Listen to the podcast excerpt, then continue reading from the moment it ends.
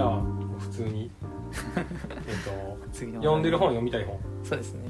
まあ、最近読んだ本。うん。ちょっと。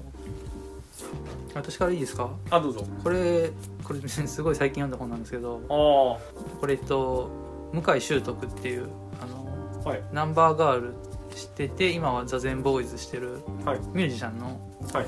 えっ、とまあミュージシャンの話を、えー書いた本なんですけどはい。タイトルが、えっとミミスかな？ミス和明っていううん。タイトルなんですよ、はい。で、えっと、このこのミス和明っていうのが誰かっていうとえっとザ・ゼンボーイズとナンバーガールのジャケットとかをデザインしてた人なんですね。でえっと幼馴染なんですよ。向井秀徳と。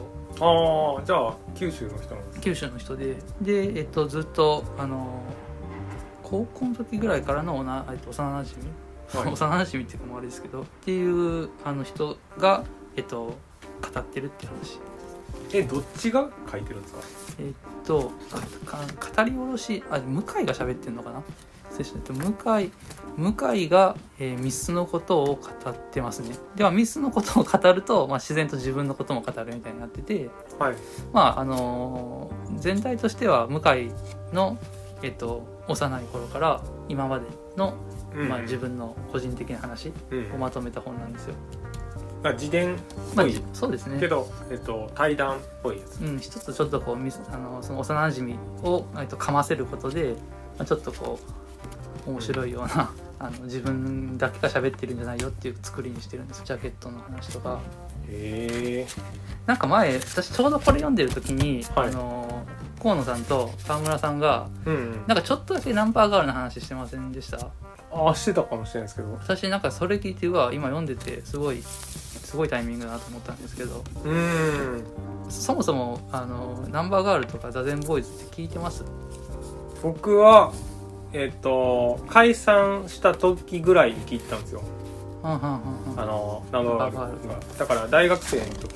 私はもう、えっと、聞き出したのは時にはもう解散しててうん。ザ・ゼンボーイズの、えっと、4枚目のアルバムはい「ザ・ゼンボーイズ4」っていうのが出た時に、はい。えっと、初めてアルバム買ったんですけど、はいまあ、はい結構後追いで本能寺とか言ったやつですね。あそうそうそう本能寺とか入ってるやつですね。でそこから遡ってナンバーガールも聞いてうん。でまあまあ結構好きだったんですけど、はい。最近は全然聞いてないんですけど、はい。これはたまたまあの読んでたブログの人が紹介してたから、うーん。こんなん向井出してるんだと思って、うん。ちょっと気になって買ったっていうそれで最近読みました。最近最近やったっけな？なんかそっかフジロックかなんか出てましたよねそういえば。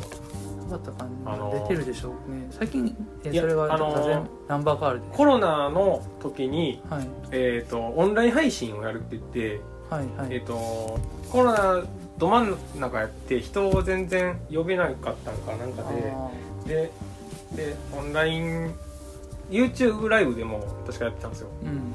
去年やったかな？去年のフジロックやったと思うんですけどナンバーガール出てたんですよ。うん。最近またね再活動うんうん。してて。それを見たのがめっちゃ久しぶりになにうん見たなっていう感じでした。うん。でも僕が大学生の時はそのまあまあどどれぐらい前だろう？20年ぐらい前なんですけど、はい。20年じゃないか。15年ぐらい前なんですけど、はい。うんあでも20年ぐらいか。20年ぐらい前ははい。結構みんな聞いてるっていう感じだったんですよ。周りの人。そうですよね。流行ってましたよね。うん。でなんか友達大学の友達とかでも、えっとまあ、ギターやってる人とかははい。あの田淵久子はもうリスペクトみたいな感じで あの、まあ、ああいうスタイルがかっこいいみたいな感じで言ってたりとか、あと普通にバイト先の人とかでもナンバーガール好きって言って、まあ、ライブ行ったりとかしてるっていう人もいて、うんうんだから、うんまあ、流行ってたっていうか音楽好きの人はみんな聴いてるって感じだったんですよね、河野さんは好きでした？僕好きでした。僕はなんかネットで教えてもらったのかななんかで。で「殺風景」っていうアルバムが、はいはいまあ、一番最初に聴いて、うん。まあ、僕一番それが好きやってはい。後でそのなんか何やったっけな忘れたけどその解散前のやつとかなんか全一通り聞いたんですけど、はい。うん僕が一番好きやったのは殺風景やったなと思ってうん一番激しいやつですね。私はナンバーガールはあのライブ版があるじゃないですか。はいはい。ライブ版が一番よく聞いたかな。え記録シリーズですか？いや記録シリーズじゃなくてえっとえっと解散ライブとああと渋谷谷のなんかアルバム渋谷でやったライブのアルバムかな。それをよく聞きましたね、まあ、流行りましたよねそうですね。私は友達のお姉ちゃんが聞いてましたね。うん。なんかまあジャンルが大体流行ってたんで、うん。そういう。ギターロックみたいなね。そうですね。ギターロックでしかもちょっとそのなんかあんまかっこつけない感じの。そうですね。ちょっとね、ううん、こういう価値観が出てきましたよねそうでなんかそのまあもっとそれを先に行ったのがあの先に行ったっていうかそのその路線の先にあったのがあのサンボマスターとかやったんですけどああのあはいはい。ちょっと見た目ダサいみたいな人が,、かっこいいみたいになっていくみたいな。そうですね。だから向井秀徳のなんかナンバーガールの時のファッションってほんまダサいじゃないですか。なんかなんかあの予備校生みたいなね。そうそう。大なんか学寝るシャツとかでなんか眼鏡で髪型もなんか普通の人やし。そうそうそそれが結構珍しくて。う、うん、で僕が好きやったのは、はい。向井秀徳のあのめちゃくちゃな歌い方するじゃないですか。特にナンバーガールの時はひどくてあの初期というかはい。そのまあナウアビダブツ以前なんですけどはい。あのーなんかこうなんていうんですかね。めっちゃ叫ぶやつ。大体避けてる。そうだからでもその透明少女とかそんなんは普普通通というか、はい。うん、だからなんか中盤ぐらいはすごいなんか変なシャウトを入れるっていうのが異常やったんであんまり他の人はあれやらなかったんで それがちょっと面白かったなと聞いてましたね。うん。全然かっこよくないんですからね。なんかそれ自体をパッと見ても。規制ですからね でもやっぱりなんかこうね、まあ、でもやっぱりちょっとこうかかっこよく見えてくるじゃないですか、そうそうなんかこうかっこよくないのがかっこよくなっていくっていうのは盗作がね起きますよね。ナンバーガールで結構顕著やったかなと思って。だから向井秀徳全然かっこよくないからその顔とか。だからそれがなんかこう逆張りみたいにどんどんなっていくね。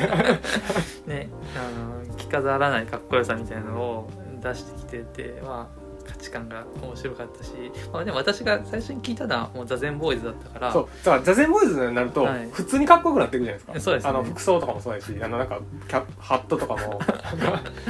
ハットかぶるしメンバーもちょっとなんかねあのかなんかうん。いかつくなってきたりして、そう歌もちょっと普通にうまかったりするし、うん、また全然方向性違いますけどまあでもまあすごい変わった人だなと思ってすごいそこの音楽も好きだったし、うん。うん向井秀徳っていう人自身も結構興味があったんですよねもともと。あそうなんですね。うん、でこんな本が出てるの最近知ったからちょっと読んでみようと思ってこう読んだんですうん。新しい本なんいですね。やこれ全然新しくないんじゃないですかね。あそうですか。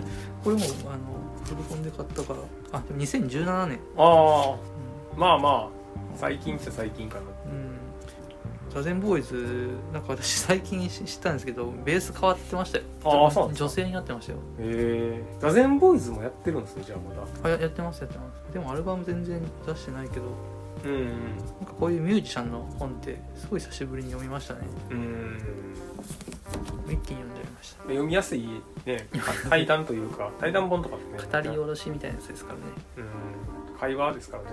なんかこのミスこのミス和明さんっていうのはそのまあ昔からのあの幼なじみではい。で、まあ、向井はすごい、まあ、すごい才能あるミュージシャンじゃないですか。はいはい。で、まあ、一緒についていって、まあ、一緒に仕事しつつもだんだんこのミス和明さんは、まあ、そ自分での仕事もやりだしてみたいな、ああそうまあ、なんですデザイナーとしての活あの活動も始めてるみたいなうん。形なんですけど、あのーすごいこれ読んでて思ったのがあのダウンタウンの松本人志と、はい。あの放送作家の高須光義っているじゃないですか、うん。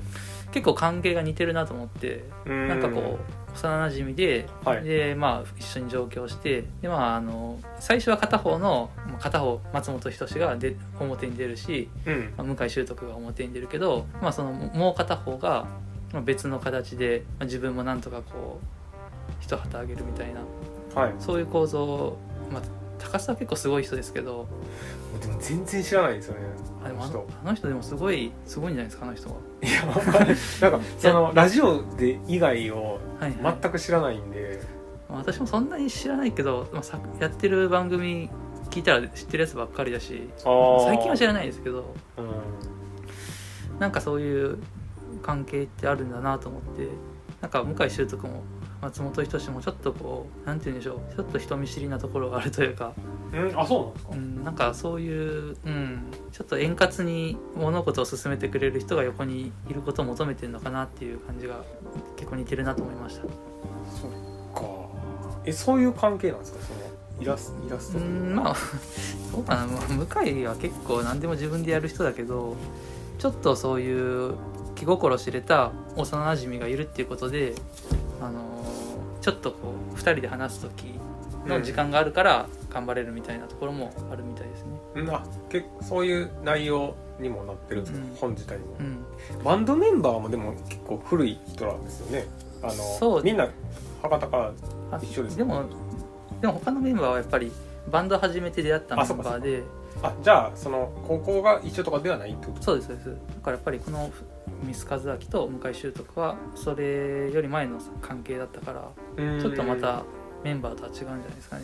そっか、あナンバーガールはね割とだいぶ前に解散してそこからあんま付き合いなかったかもしれないし。うん。っていう本でした。はい。なんかあります？僕まだ全然なんか読んでないっていうかよ読み始めた本とかか買った本があるんですけど。これこれ買いました？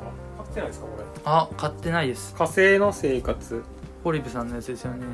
そうですね。成功者の。僕これもう結構半分以上読んだんですけど、ああうん。ちょっとね気になってまして。なんなんやろな。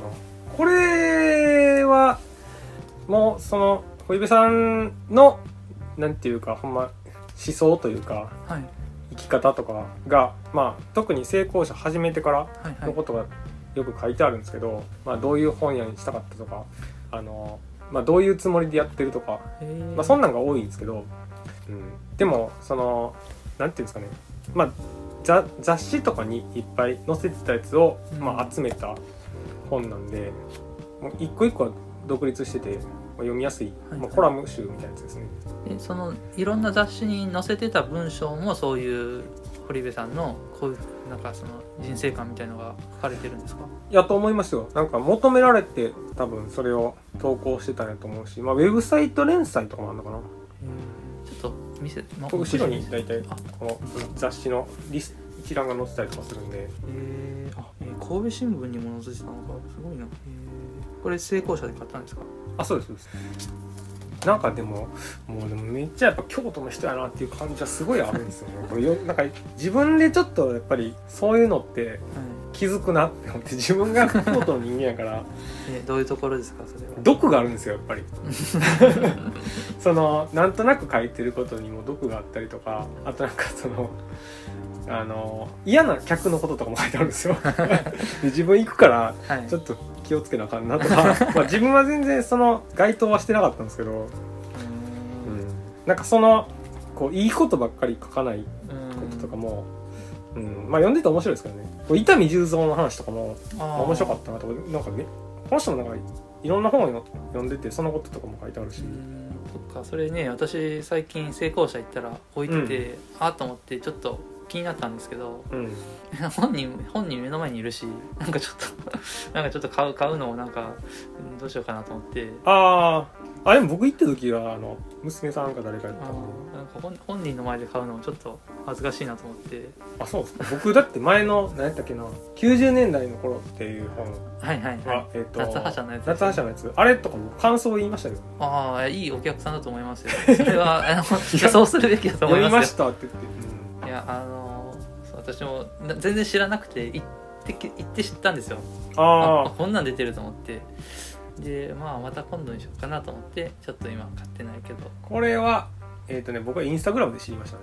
うーん。あの出ますみたいな。とそういう候補知ってればね心積もりしてたんですけど。そうですね。まあなんかすぐ読めるやつなんで、ん。そのなんかこう映画とか、えー音楽とかあとそういう本をす紹介というか、まあ、自分が好きな本とかのことも書いてあるから、まあ、そういうのもいいなと思って、うーん。か京都のこの「火星の生活」っていうタイトルももうあの映画から来てて「火星の人」僕あれなんですけどそれ見てないからちょっとこれ読んでみたいなと思いましたもんね。えー、どうどういう映画なんですか？あ映画ははい。えっ、と誰やったっけ？ちょっと俳優名前忘れましたけどあの火星で農業をするっていう映画ですね。で自分のなんかかあオデッセイか。オデッセイっていう映画。うん。あのーまあ、なんか助けに来てくれるまでそこでなんか自給自足するっていう火星で自給自足するのをなんかひたすら記録してるっていう映画ですね。うん。京都人を感じられる。いやなんかそういうのね端々にあるんですよやっぱり。あの京都の人の話話というか文章を読んでると。で なんかそれがちょっとなんか嫌になる時もあるしでもなんかこうあ一緒やなって思うこともあるし。それはいやっぱりいわゆる世間で言われてる京都の人のイメージですか？そのなんか本心があんまりすぐに出ないとか、あーでもその本の中では本音を言ってるっていう感じなんですよ。はい。どっちかっていうと、うん。うん。ああ、そうだからあんまりその文章の中では割とそういう本音が出てるから。そういうふうに思ってるんやって。うーんなんかそれでもそういうのをなんかはっきり書く感じとか。うん。うん。なんか別に書かんでもいいことなんで。なんかそういう苦言というか、でもこの人ってすごいなんかすごいなんて言うんでしょう。美意識があるというかうん。ちゃんとな自分の手の届く範囲でうん。あの生活してあの商売もして自分のやりたいあのあまり手を広広げすぎないっていう。うん。でまああのちゃんとそういうふうにやってる人たちを大事にしたいっていうう考えを持っててそれはすごいかっこいいなと思いますよ、んうん。うん、だからまあ、うん、すごいあのいい人だなと思いますね。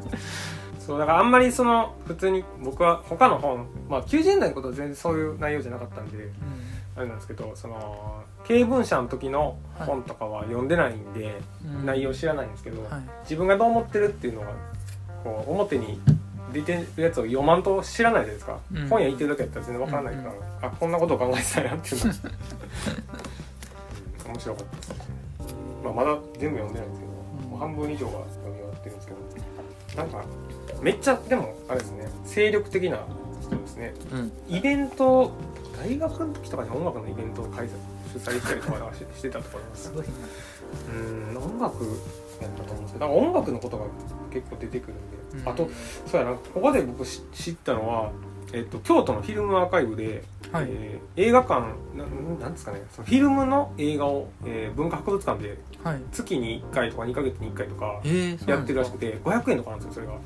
あそれは面白そいですね。れ毎月行ってるって書いてあってあのーなんか行ったら自分が一番若いぐらいで みんなおじいちゃんおばあちゃんがばっかりで昔のへー。そのフィルム時代の映画がやってるって言っててこれはちょっと行きたいな本当ですね。それはちょっと面白そう。あ本当だ。フィルムシアター。今なんかはめっちゃなんかずっとなんかいろいろやってますよ。連休中から、本当だ。へえ知らなかった。あでもいいですね。こんなところに行かないと見な見なそうな映画ばっかり白もちろん白黒だし。そうですね。なんかでその映画が産業のなんかトップやった時代の作品ばっかりが見れてへー。で見たことがないのも結構あるしで配信とかにないやつも多いから。で来てる人とかの反応とかもいいとかあって。うーん。なんかそういうなんかこう読んでこれいいなと思うようなのはいっぱい出てきましたねその伊丹十三の本にしても僕ちょっと読みたいと思いましたやっぱり。私今伊丹十三の本一冊のちょちょうど持ってきてましたよこの女たちよってやつあー。これこれあれですよそれこそ成功者で買いましたよ。あそうなんですか、はい。あの伊丹十三のい妹と大江健三郎って結婚したんですよ。うーん。とかなんかなすごい昔からの友達で伊丹十三は大江健三郎と。年そんな近いんでしたっちょっと年上かな。でもあの同じしえっとえーっとどうだったかな。岡山だかどっかで知り合ったのかけあなか大江健三郎は四国でな育ったけど中学校で確かどっかちょっと遠くの方に移って、はい。その時に出会ったのが伊丹十三だったと思うんですけど。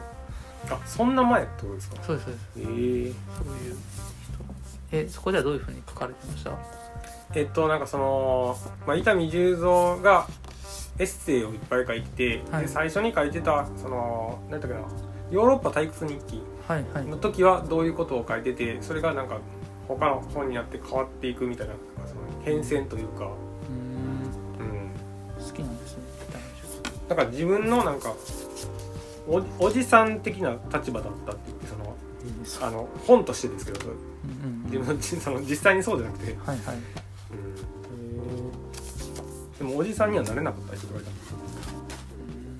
うん。確かにちょっと面白そうな本だなとは思って。そうですね。これはまあ出る前から買おうと思って手伝った。んですそれを買った時に一緒に買ったんですけどまだ僕全く気をつけてない本がこれはなんか小説ですね。だまあ柴田元幸さんが翻訳してるし英語のやつなんですけど「鑑識レコードクラブ」っていうのはちょっと単純になんか買ってみたっていうだけで内容は全くまた読んでないです。えーレコードにまつわるまあ小説なんでしょうね。ちょっと見せてもらって。なんかそうそう。僕がその気になったのがえっ、とこのピーター・バカランのはい。なんか説明というか。本当だ。面白そう。ちょっと気になるじゃないですか。うんうん。でこの作家もう全然聞いたことない人なんですけど。えーあもうこれだけで短編集じゃないんですね。もうこの一冊でそうですねマグナス・ニールズっていう人。で、まあ、持ち寄ったレコードを黙って聞き意見を一切言わない。この極度のオタク行為に潜む意義はあるのか。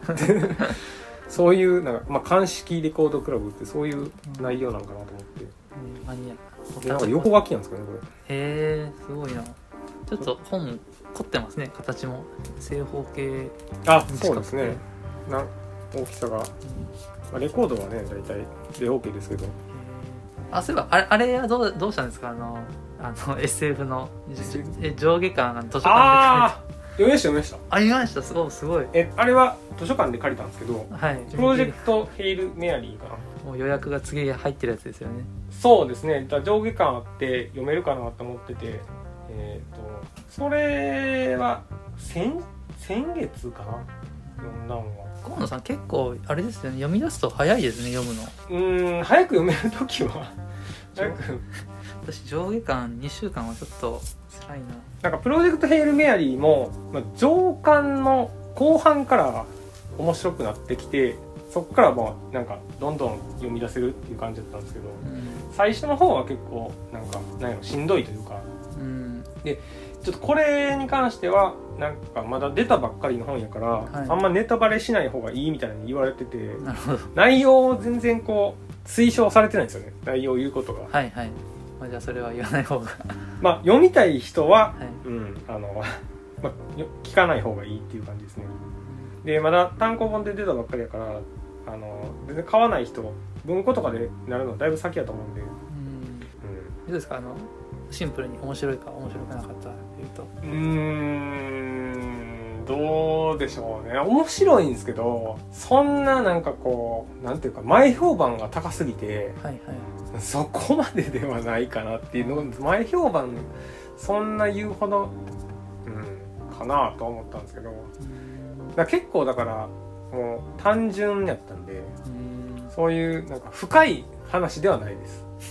その SF でもそのあのスタニスラフ・レムとかめっちゃ深いそうですね。あその思想的に深いというかなんかこう考えるところはすごいあるうん。本やったと思ったんですけどあとその、まあ、カート・ボネガットとかも、うん。なんかそういう作品としてなんかこう考えさせようみたいな感じうん。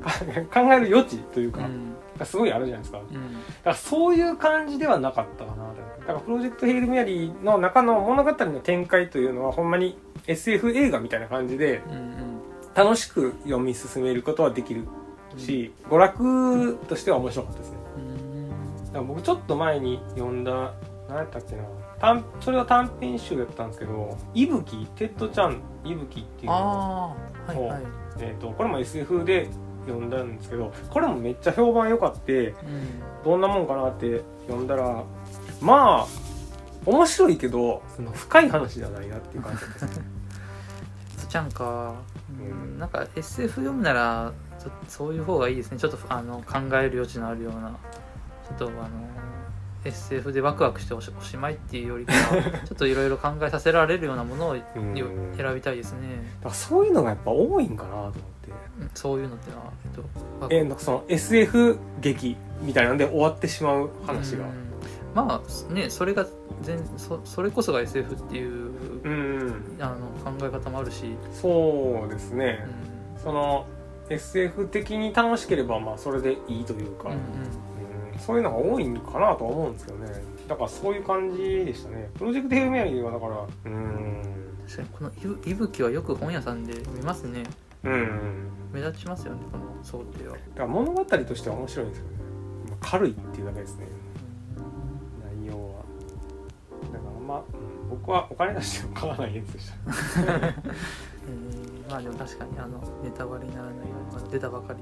でもほんまの SF ファンとかは多分そういうのが読んで評価するんだと思うんですけど、映画化がされるみたいな話になってるんで映画とかで見てもめっちゃ面白いと思いますよそれじゃあ映画にしようかな娯楽映画としてあとは岡田からこの人あ僕って言うんですね前来ましたねそうですねあの全全行動で買ったってやつですかそうですそうですこれもなんか全然買えなくて初版はもう全部売り切れたんですけど、うん第2版が入ってきたから200部限定なんですよこれすごいなそうそうそのうちだから200部の中の一部がまあ全コード入ったから出版社はどこなんですかこれも個人、書房へえだから本屋本屋さんかな、うんだか。らこれは買っとこうと思って買ってで、まあ、同じ人のあの講談社文芸文庫、うん。もうたまたまこれもあのああったというかうん。あの変えたんで買ったんですけど岡田ボクさん。へでこ この帯の文字がすごいです。現代の貧困と高齢者え私小説の極す致ごいな。煽煽ってますね。すごいで僕最初のちょっとだけ読んだんですけど、はい。もうなんか生活保護の話ばっかりなんですよ。えー、21世紀の老年文学って。すごいでしょ。この煽り方が。講談社。これ誰が欲しいと思うねんっていう。いやすごい乗ってる感じがすすごいな。いやこれはちょっとやっぱ気になったんで。本当ですねちょっと確かに。うーん。でこのまあまあ著者プロフィールだけでね僕はちょっとやっぱ気になるんで。2010年から行方不明っていう。消息不明って書いてますねへえでもまだまだ年齢的には存命なんじゃないかな。なんでしょうね。さんいやーでも1932年生まれ。あで70も生きてても90歳か。ううん。厳しいと思いますよ。ん。身元不明扱いで亡くなったのではないかと証言があるっていう。すごい扱いすごい扱いやなと思って。そっか。へなんか奥さんが出て行ったりとかなんかそういう話ばっかりなんですよ。まあでもエーモンド・ガーブは近いかもしれないです。けえああそっか。どその私小説部分については。この作品集と講談社の文芸文庫は内容かぶってないんですか？かぶってないです。これは載ってないやつ。掲載あ入入ってないやつだけ。あをまとめたって。ことうん。ああでも芥川賞候補にもなってるんですね。そうだそれでまあでもそれで生活保護になる人はいっぱいいるやろうなと思って。あまあそうでしょうねほんまなんか日記みたいな文章も多いし。うーん。どっかのタイミングで読もうと思ってる本ばっかり。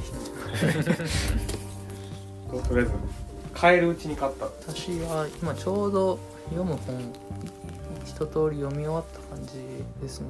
なんか最近読んだのはそのあこの本知ってます？このは「測りすぎ」っていう本。知らないです。これちょっと前に話題になっちょっと売れてたと思うんですよね。ちょっとっていうか普通にあのはい。あの面白い本で上がってたと思うんですけど、えー、と出たのが2019年にミスズ書房から出てる本なんですけど、まあ、翻訳物で、うんうんまあまあ何でもかんでも数値評価が最近はうん。多くなってて、はい。まあそういうふうに何でもかんでも数値で評価するとはい。あの良くないっていう話を まあ人はそういう評価されるとこにしかリソース吐かなくなるしうん。あの測られたことだけが全てじゃないから、うんそういう何でもかんでもエビデンスを求めてもそのエビデンスがそもそも怪しいよねっていう話を割と丁寧に書いてる本。うん。でもこれも私前サンデルのあの何でしたっけ実力も運のうちはい。読んだ時もまあ思いましたけど結構まあ私がし直感的に分かってるというかそうだよなって思ってたことを丁寧に立証してるような本でしたね。あだからあの面白かったけどやっぱりそこになんか新しい発見があるというかは自分の考えが補強されたようなあ感じ。えなんかそのなんかそのその先っていうのも一応書いてるんですか？じゃあじゃあどうすればいいの？みたいな。うーんもうシンプルにあ何でもかんでも測るのをやめた方がいいんじゃないかっていうこととえっ、とねちょっともう結構前に読んだから忘れちゃったんですけどチェックリストがついてますね。ちゃんとこれ本当に本当にその測るっていう方法が、えー妥当なのかっていうことを確認するためのチェック表がついてた。うん。なってますもうそれも忘れちゃいましたけど、うん、それを読みました、うん。だからちょっと最近どういう本を読めばいいのかなって迷迷ってるというかはい。なんか社会科学系なそういう社会問題みたいな本って結構好きなんですけど、はい。なんか読んでも結構、うん、確かにそうだなっていうふうに思ってうん。なんかそそそのそのそれって、うん、なんか今今読まなきゃいけなかったかなみたいなうん。ちょっとこうなんて言うんでしょうね消化不良というかうん。っていうのがあってなんか読む本最近どういうふうに選ぼうかなっていうのをなんか改めてちょっと迷ってます。そうですね。なんかまああんまりでもそういうのは僕はどっちかっていうと読まなくなったんで。それはなんで読まなくなったなんかその今の時代の流れとかにあんまり興味が持てなくなってから なんかそういう新書とかでもはい。買ってたりするんですけどはい。なんかあんまりその時期を選ばないものなんかもう、なんか僕よん全然読んでないからいつか読もうって思ってるもの買ったまんまはい。その名画を見る目とかうんなんかこれは普通になんか絵を見るときにはい、知識として持っておきたいみたいなのがうん。あってまあこのもうこれ全然違うけどイエスとその時代とかなんかいつか読みたいと思いながらずっとほったらかしてるやつがいっぱいあるんですけど だからなんか、うん、じ時代を選ばないやつうんの方が、あのー自分の興味に近づけるかなとか思って、あとそのほんま流行りものってその時だけしかもてはやされへんからうん。あんまりそれが信憑性があるかどうかっていうとなんかそうでもなかったりすることもあるしうん。時代を選ばないやつの方がそのそうん、なんかこう後で変わらないというか、うん。うん、まあなんでしょうね。なんか、まあ、読んでないやつがねずっとそのままで僕もなんか読みたいなと思いながら買っ買って読んでないっていうのは、まあ、ほんまに他の読むからなんですけど、うん。らまあこんな旅行記とかも僕はずっとあの読み出したらすぐ読むんですけど、はいはい。うん、なんか絵にも奇妙なマラソン大会とかあこの地球の歩き方のムーのやつ。はいはい。これも これこれ本屋さんで見ましたね。これは僕は全然読んでないんですけどでも買っておきたいと思ってこれちょっとちょっと面白そうですねこれは。そう。だから地球の歩き方はあのタモリクラブでやるらしくてええタモリクラブってまだやってるんでしたっけ？やってますよ。あそうか。タモリクラブで地球の歩き方特集でその、えっと、番外編はい。みたいなやつの特集があるらしいんでちょっとそれは録画しようかなと思ってるんですけど再来週ぐらいかな。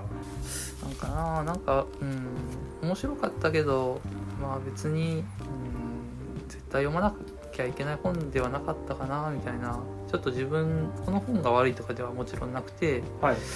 なんかちょっと自分の中で、うん、ちょっと今どうどうなんだろうっていうふうに思っちゃいましたね。うーんそうですね。なだからまああとはだから僕はシリアスじゃないやつの方が読みやすくなってきていますね。そういううんシリアスっていうのは。やなんか真面目なこはい、う社会問題とかの やつってはい。どうでもよくなってくるねなんか。あのええ。それこそ時間が例えばはい。問題じゃなくなってきたりとかするのって、じゃあもともとあんま大したことなかったんじゃないか。まあまあそうですよね。うん。あんまりこう楽しく読めない。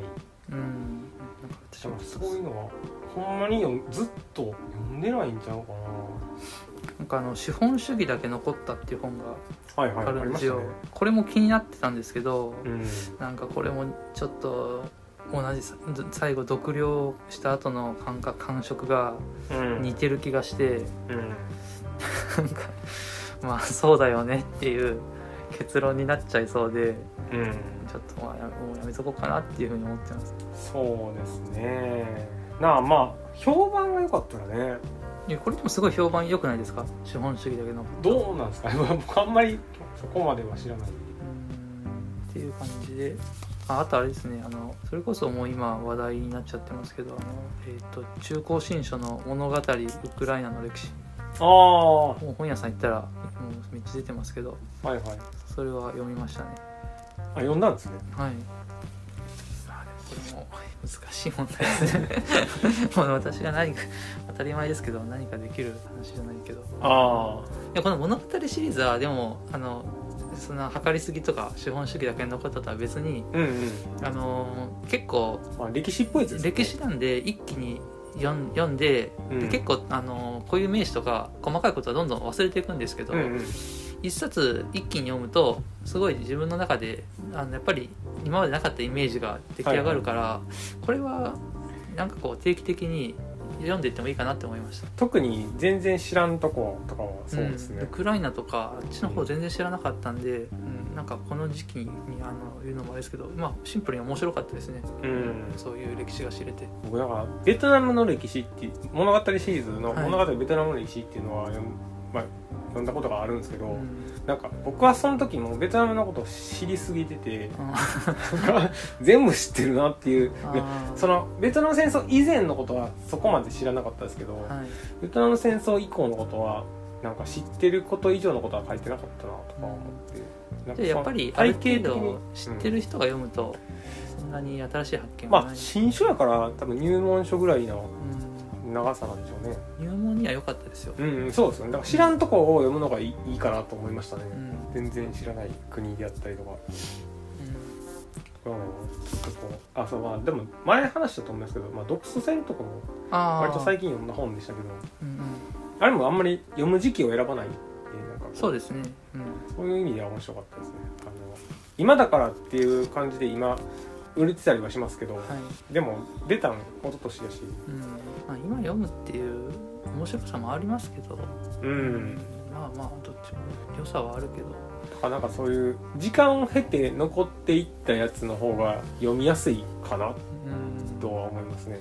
話題の本よりは。まあ、自分のペースで読めるし、うん。まあ、別にこの測りすぎも別に今この時点でホットな本ではないんですけどちょっともうはいはい。3年前の本だからはい。ちょっと落ち着いてるとは思うんですけどね、なんかこうある程度評価が定まってからやったら読みやすいかもしれないですね。でもなんか評価の定まった本ばっかり読んでるとなんか自分の感覚がちょっと鈍る気しません？いや僕はその小説とかに関しては小説とかエッセイはなんかあんまりそういう関係なく読むたりはしますけどそういうなんか評論とか社会的なやつとかはすごい時間を無駄にした気がしまうんであの知ってる内容とかなんかあんまり大したことない内容やったらだからそこに咲くなんか労力の方が辛くなっていくんで。うん。ある程度なんか謎解きサリンジャーにしてもそうでしたけど、はい。なんかこう一定の評価がないと安心して手が出せない。ですよねそうですね。なんか別にお金はいいけど時間を返してくれって思ってしまう。なんか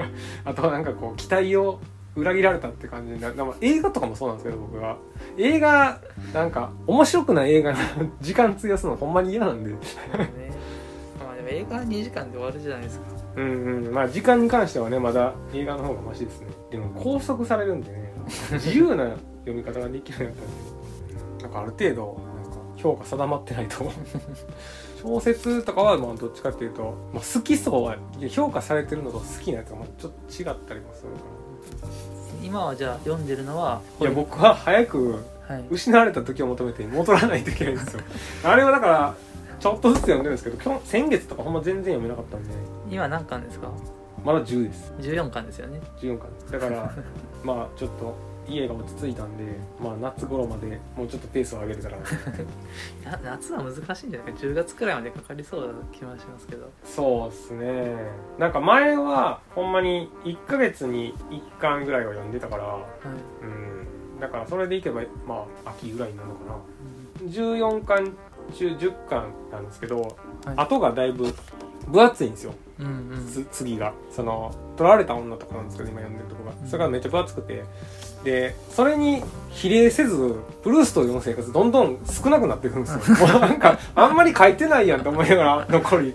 まだこんなあんのに、はいはい。でプルーストを読む生活の中で失われた時を求めてる話全然出てこなくなってきて最近。そうですね。もうなんかほん。んまにただの日記になってるからあの今どこ読んでるのか全然わかんないんですよね。あの版も違うしそのちくま版っていうのがあるから、こうページ数が合わへんしなんか もう失われた時はなんか求めて関係なくなってるなと思って。か語りづらいんじゃないですかもうんそうなんかなもうなんかほんまに読んでんのかなと思いながら。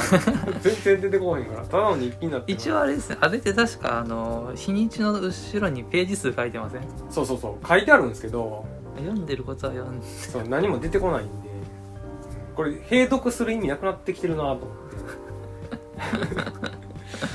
ちょっとなんかほんまにその辺は早く再開したいなと思います。日記が全然進んでないんで。そうです。し日記で言うとあのーまだあれ読んでるんですよ阿久津さんのはいはい。読書の日記2を。はい。あれはめっちゃ時間かかりますいやでもあれもあと多分あと5分の1ぐらいまで来てああそうなんですかもうちょっとあと1ヶ月ぐらいで終わると思うんですけどうん。前も言いましたけどあのトイレで読んでて、はいだからけ結構自分の中でトイレで読む習慣ができてうんうん。次読みたいななんか探してるんですよね。ああは日記がちょうどいいなってやっぱ思ってるんですよ。いはいで、えっと、もう注文してまだ届いてないんですけどはい。あのミュージシャンのえっと豆腐ビーツって知ってます、はいはい。はい豆腐ビーツが、えっと、来週出す、えっと、アルバム出すんですけどうん。あの日記本も出すんですって同じタイミングで。はいはい。豆腐ビーツの難聴日記みたいな。なんかなうん。な難聴にちょっとなっちゃったのか知らないですけど、そういった時期の日記が出るみたいではい。でちょっとそれはもうあのか買っておいてうん。あの阿久津さんの終わったら読もうかなと思って。はいはい。どうなんですかね。僕日記本はその1日分が短ければはい。トイレに行けると思うんですけど、はい、長いとしんどいですけどね。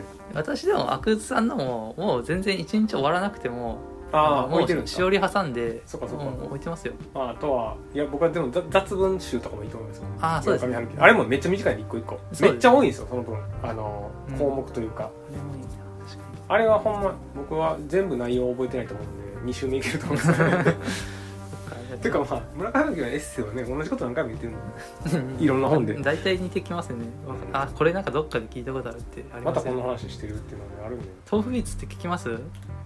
いやあんまり聞いたことないですけどそのあのアトロクは毎月出てはるんですよ。あそうなんですか？そうですね。まああれですよ DJ ですよねどっちかっていうと。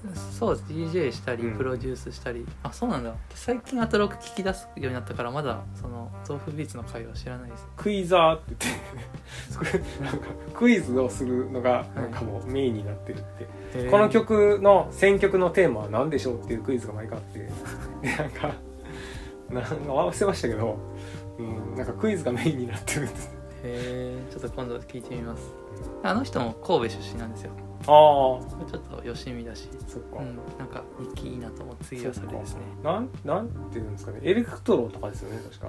うん、なんかダダンスミュージックが好きなんじゃないですかね、うん。ヒップホップとダンスミュージックディスコとかちょっとそういういろいろミックスしてると思います。うん。もう個人的な好みではないんですけど、うん、私そんなダンスミュージックとか好きじゃないしうん。でもあの人としては結構なんていうんでしょう興味深い人だなと思ってて。全然それはひどんな人かは知らないですね。どんなでもなんか一人でいろいろやってるしなんかなんでしょうね。うんなんか面白そうな人だなとずっと思いながら全然曲は。えそど何で知ったの？そういう人柄なんでしょうね。うんやっぱりなんかじ地元が近いからっていうのでちょっとなんとなく気になってて。であの一番有名な「あの水星」っていう曲わかります？あ曲もそんなに。あー一番でも有名な曲があって、まあ、それはそれは結構いいかなと思ったんですけど、うん、だから別に追ってるわけじゃないんですけどたまたまなんかの情報で最近あのもうすぐ本が出るみたいなのを知って、うーん。うん、なんとなく知りたくなったって感じ。日記読んだら多分だいぶ知れるでしょうね うん。人とな人となりは。人となりが。ちょっとあの辺はねかぶるんでね。あの辺っていうのは。その、D、DJ 界隈の人が誰が誰やったかっていうのがああんまり分からなくなるんでなんかもうちょっとこうはっきり人のことを人となりが分かれば区別がついていくんでしょうけど、ね 私も DJ とかよくわかんないですけど。あれかな最近買おうとしてる本は。気になる本とかはねどんどんこう出てきては流れていく。そうですね。なんか読みたい本みたいなのちょっと登録しとくんですけど、うん。読まないままうん、行ってしまうのも結構あるし。時間が経つとなんかまあもういいかなみたいになってきますしね。そうですね。あそうだ。あれあのほ最近読んでる本とかと話ずれますけど。はい。あのーアトロクの、はい。あのー本の回最近の聞きました？あ来ました来ました。あの武田砂鉄さんっていう人が、はいはいあれでなんかあの本の、えっと、付箋の話してたじゃないですか。ああ縦と横のやつあそうそう私も付箋貼ってるんですよ。はい。同じこの今日みたいな感じで。はいはい。でえっともう本当に武田さんと同じでこうブックカバーつけて、でブックカバーのこの背のところの裏に、はい。あの付箋置いといてペタペタペタペタ貼ってて。はいはい。で武田さんはあの縦と横を使い分けてるって言ってたからうんうん。私はずっと上だけだったんですけど確かに横に貼るのもいいなと思ってちちょっとプレーンソングから横張りをちょっと運用してます。それって前からやってたんですよね？そうですそうです。付箋って何のためにやるんですか？私はまあその時ちょっと面白かったところを貼っといてはい。後で見返す読み終わった後に特にこの読書会とかは結構後で気になったところを話せた方がいいんではいはい。あの貼ってますし、まあ、関係あの読書会関係なく貼りますね。あの読んでる時はメモ取らないんですよ。うん。だからあのでも忘れちゃうんではい。まあブックマークみたいな感じです。そうですね。僕はでもなんかその付箋を貼ってた時もあったんですよ。はいあのー特に感想を書いてた時昔、はいはい。めっちゃ感想書いてたんですけど、うん。今、まあ、あんまり書かなくなってで感想書いてた時に付箋貼ってで後で見返そうと思ったんですけどなんか何を思ってたか忘れるんですよね後で。見返しても。その付箋だけ貼ったってあれ俺なんで付箋ここに貼ったんかなってなあそうですか。はいでその時に思ってたことが、わはい。思い出せなくてもう書くようにしたんですよ。自分はこう思って。結構手間手間かかりません？それ。あでもキーワードだけですよ。僕だから今回のそのプレーンソングも大体こう何ページ何って書いてて、はいはい。うん、じゃあそれは、えっと、パソコンを横に置いて本読んでる感じですか？えー、っとスマートフォンですね大体。うん。あとはまあよくやってたのは写真ととか撮ってましたけどね。あページと。プレーンソングとかはだからそんな102ページ島田再びとか家にどんどん人が増えていく感じがいいとか。ーはいはい。うん、だからキャラクターの名前とどういう人かとかもなんかメモ書いたりしうん。特に長いやつは。あとあと後で喋るやつとかは。まあ、確かにあの感想を言うのが後とかになるとちょっと付箋だけだと心もたないかもしれないですけどうん。私はちょっともうメモを取る手間が大変なんでもうこの付箋貼って忘れちゃったものはもう流れていくもんだって諦めてうんうん。もう割り切ってますね。確かに。これなんで貼ったんだっけ？って。そうめっちゃ多いんですよ。ありますよ。で Kindle で読んでる時とかもはい。あのよくマーカー引けるじゃないですか、はいはい。マーカーの後にコメントとかも書けるけどコメントなしでマーカーだけやっててなんかこの後からマーカーを見返すとんあんま大したことないなって思うことが割とあってうん。なんかそれってなんかやっぱなんで引いたかを覚えてないからなんですよね。うん。そのその理由の方がどっちかっていうと自分には大事やったんでうん。ここに何をどう思ったかっていうのをそっちをなんか残しとかんとあんまり分からなかったんですよね僕の場合は、うん。だからこう付箋付箋でそこまで引き出せるっていうのはその武田さ佐哲さんとかも、はい。なんかそこが結構しっかり残ってんやなと思って、うん。こう自分の感想であったりとか。まあ引き出せるものは引き出せるし引き出せなかったものはもう諦めるって感じ。で、うんまあ、多分ああいうプロでやってる人はかなり正確に覚えてるんまあ仕事ですからね。うん。あの書評とか。でもなんか僕あんまり知らない人なんですけど。私も知らない人でした。あそうですか。なんかブックオフの話を前ラジオでしたはってそのアトロックで,、はい。でその時とかあとなんかそういうほんま政治批判みたいなことをよくしてはるんでツイッターとかでも、えうんなんかそういう感じのなんか社会批評みたいなそういうのが多いんかなみたいな。本もだから読んでないから本もいっぱい出してある人なんで。あ全然知らない。ブックライフブックライフトークトークやったっけ？あそうですそうです。そんなようなタイトルでした。これは僕第1回が一番面白かったですね。いつ頃のやつですか？えーといつ頃やったかな？でも今年入ってからやったと思いますけどなんかその時は2人やったんですよね。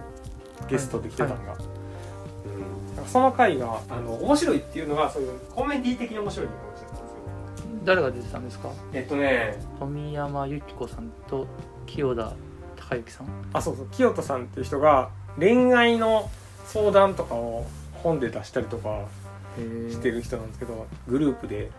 でもなんかそういう話は全然出てこないんでその本の遍歴の話なんで。うん。あの 清清田さんでしたっけ？はい。その人がはい。あのーまあいっぱい本出してる人なんですけどはいもう大学ぐらいまで全然本を読まなかったらしくてうん。でそのなんか最初に読んだのが幕末？なんか幕末の本とか言っててはい。でなんかその幕末に関するそういうなんか幕末かぶれになったらしくて大学生で。はい。でその土佐に行ったりとかしてえでなんかそのちょっとこうそういうまあ大学生とかでいるじゃないですかそういうなんかちょっとー、歴史を多分維新維新いやなんか明治維新に感化されるみたいな。